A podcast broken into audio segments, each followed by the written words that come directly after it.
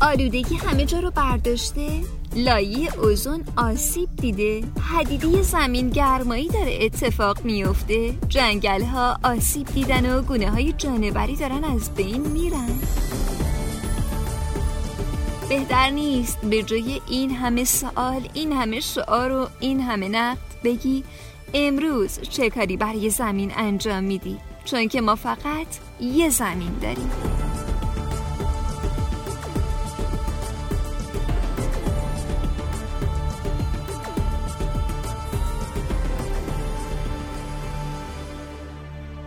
زیست نگاه. شماره یک. رد ریزگردها در خوزستان.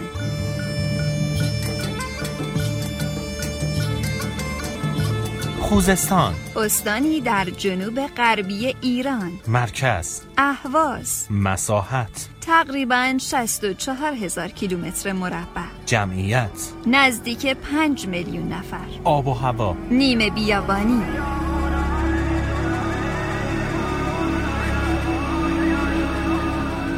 می‌دونی تو چند سال اخیر طوفان‌های گرد و غبار گریبانگیر استان خوزستان و مردم این استان شده. خب البته کلا یکی از مشکلات زیست محیطی در مناطق جنوب غربی ایران فعالیت طوفان‌های گرد و غبار و ریزگردها در اتمسفر شهرهاست. و ما میخواییم تو این پادکست وضعیت و دلیل طوفان‌های گرد و غبار در استان خوزستان و راه حل‌هایی برای جلوگیری از این پدیده رو از زبان دکتر مسعود تجریشی معاون محیط زیست سازمان حفاظت محیط زیست ایران بشنویم.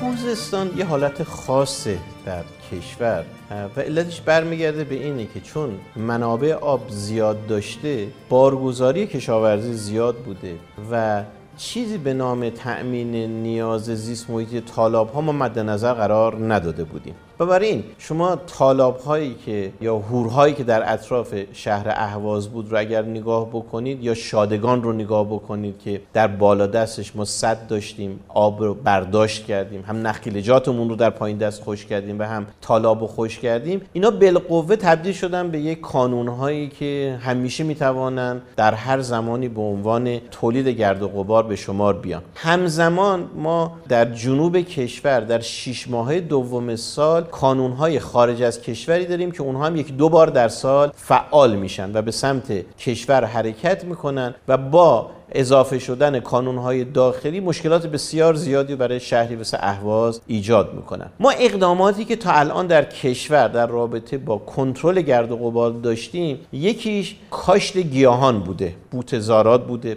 و درخچه ها بوده. ما در حوزه آبریز مارون و بعد در جنوب شرقی اهواز حدود 7000 هکتار این نهال ها رو کاشتیم. اتفاقی که افتاد سال بعدش سیل اومد. بخشی از این نهال ها رو سیل از بین برد. و بعدش ما دستگاه اجرایی به این توجه نکردن که شما نهال رو میکاری. و نمی‌توانی هر سال به این هی آب بدی. به حال باید شما مشارکت مردم رو هم در حفظ این داشته باشید چون خود دولت ها اومدن این کارو کردن. مردم هیچ نقشی درش نداشتن. بخشی از اینها رو سیل برد. بخشی از اینها رو نتوانستن آبرسانی به موقع بکنن. و این باعث شدش که ما بخشی از اینها رو خوش شده داشته باشیم. خود سازمان جنگل و مراتع اشاره می‌کنه که بخشی از این نهال ها طبیعی هستش که از بین بروند. ولی نکته که وجود داره خیلی هم که انتقاد می‌کنن انتقادشون هم درست هستش ما باید به نحوی مشارکت مردم رو در حفظ اینها داشته باشیم. یک. دوم حتما باید کنترل نظارت داشته باشیم. یعنی من نهالها رو وقتی که میکارم نباید ول بکنم بروم بدون اینی که نظارتی روش انجام بشه. خب البته تأمین منابع مالی هم مهمه. البته اقدامات موثر مدیریتی هم مهمه. فکر کنم برای مهار ریزگردهای استان خوزستان تا الان یه سری اقدامات مثل کاشت نهال و بوته هم انجام دادن. بله و به این کار ظاهرا عملیات بیولوژیک میگن. اما توضیحات کاملتر از زبان آقای دکتر تجریشی معاون محیط زیست سازمان حفاظت محیط زیست ایران رو بشنویم.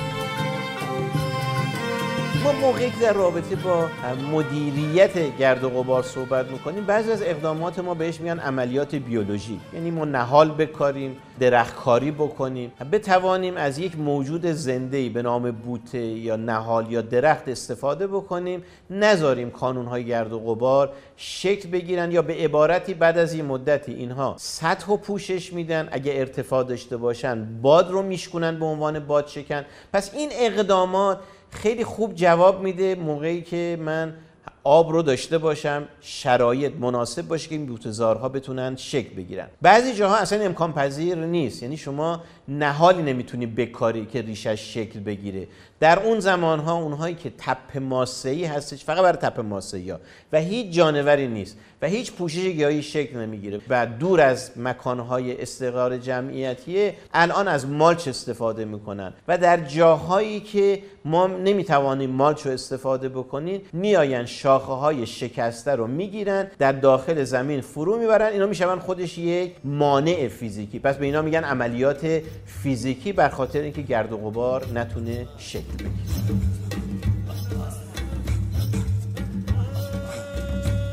به هر حال اگه همه این اقدامات هم انجام بشه تا مردم مشارکت نکنن کاری انجام نمیشه. قطعا و به عقیده کارشناسان محیط زیست نقش پررنگ مشارکت مردم موفق ترین روش حفظ محیط زیسته مخصوصا کاهش پدیده های همچون طوفان های گرد و غبار.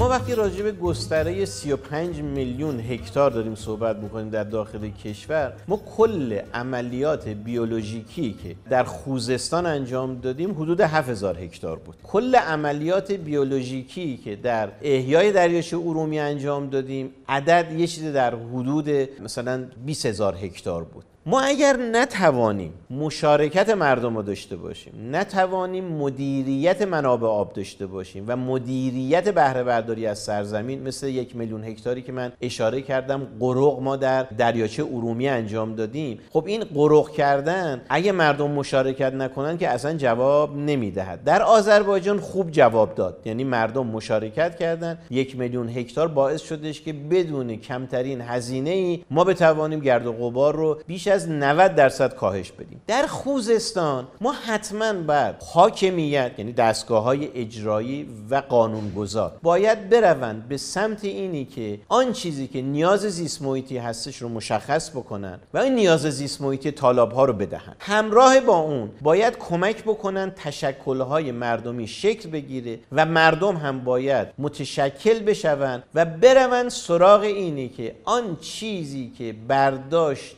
اون بایومسی که از کف طالاب ها صورت می‌گیره یا در حاشیه طالاب ها در حدی باشد که چرای مجاز رو اعلام بکنن. یعنی اگر حاکمیت میاد می‌گوید اینجا 100 تا بیشتر من نمی‌توانم گوسفند داشته باشم یا شطور رو الان می‌بینیم در اون منطقه وارد شده حتما این رو رعایت بکنن خود مردم. چون اگه خود مردم رعایت نکنن سه برابر اون چرا رو در داخل طالاب انجام بدن خب این خشک می‌شود. وقتی خشک می‌شود زمین های کشاورزی اون حاشیه هم از دست می‌روند پس اینجا کلید واژه ما اینی که مردم باید مشارکت بکنن دولت ها باید برنامه ریزی بکنن. با یک کار مشترک ما می‌توانیم. این مسئله ای که مدیریت می‌توان کرد راه حل براش وجود داره. بتوانیم هم اقتصاد رو داشته باشیم هم کشاورزی و هم دام رو و هم طالابمون الان هر دو طرف دارن ضرر می‌بینن. هم مردم دارن ضرر می‌بینن هم اکوسیستم داره ضرر می‌بینه. می‌تونه در یک شرایط قرار بگیره که در قالب ظرفیتی که این طالاب داره من چرا داشته باشم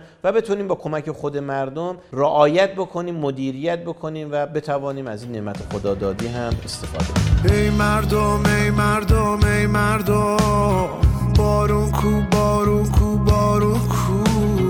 ای بارون ای بارون ای بارون. کارون کو کارون کو کارون کو.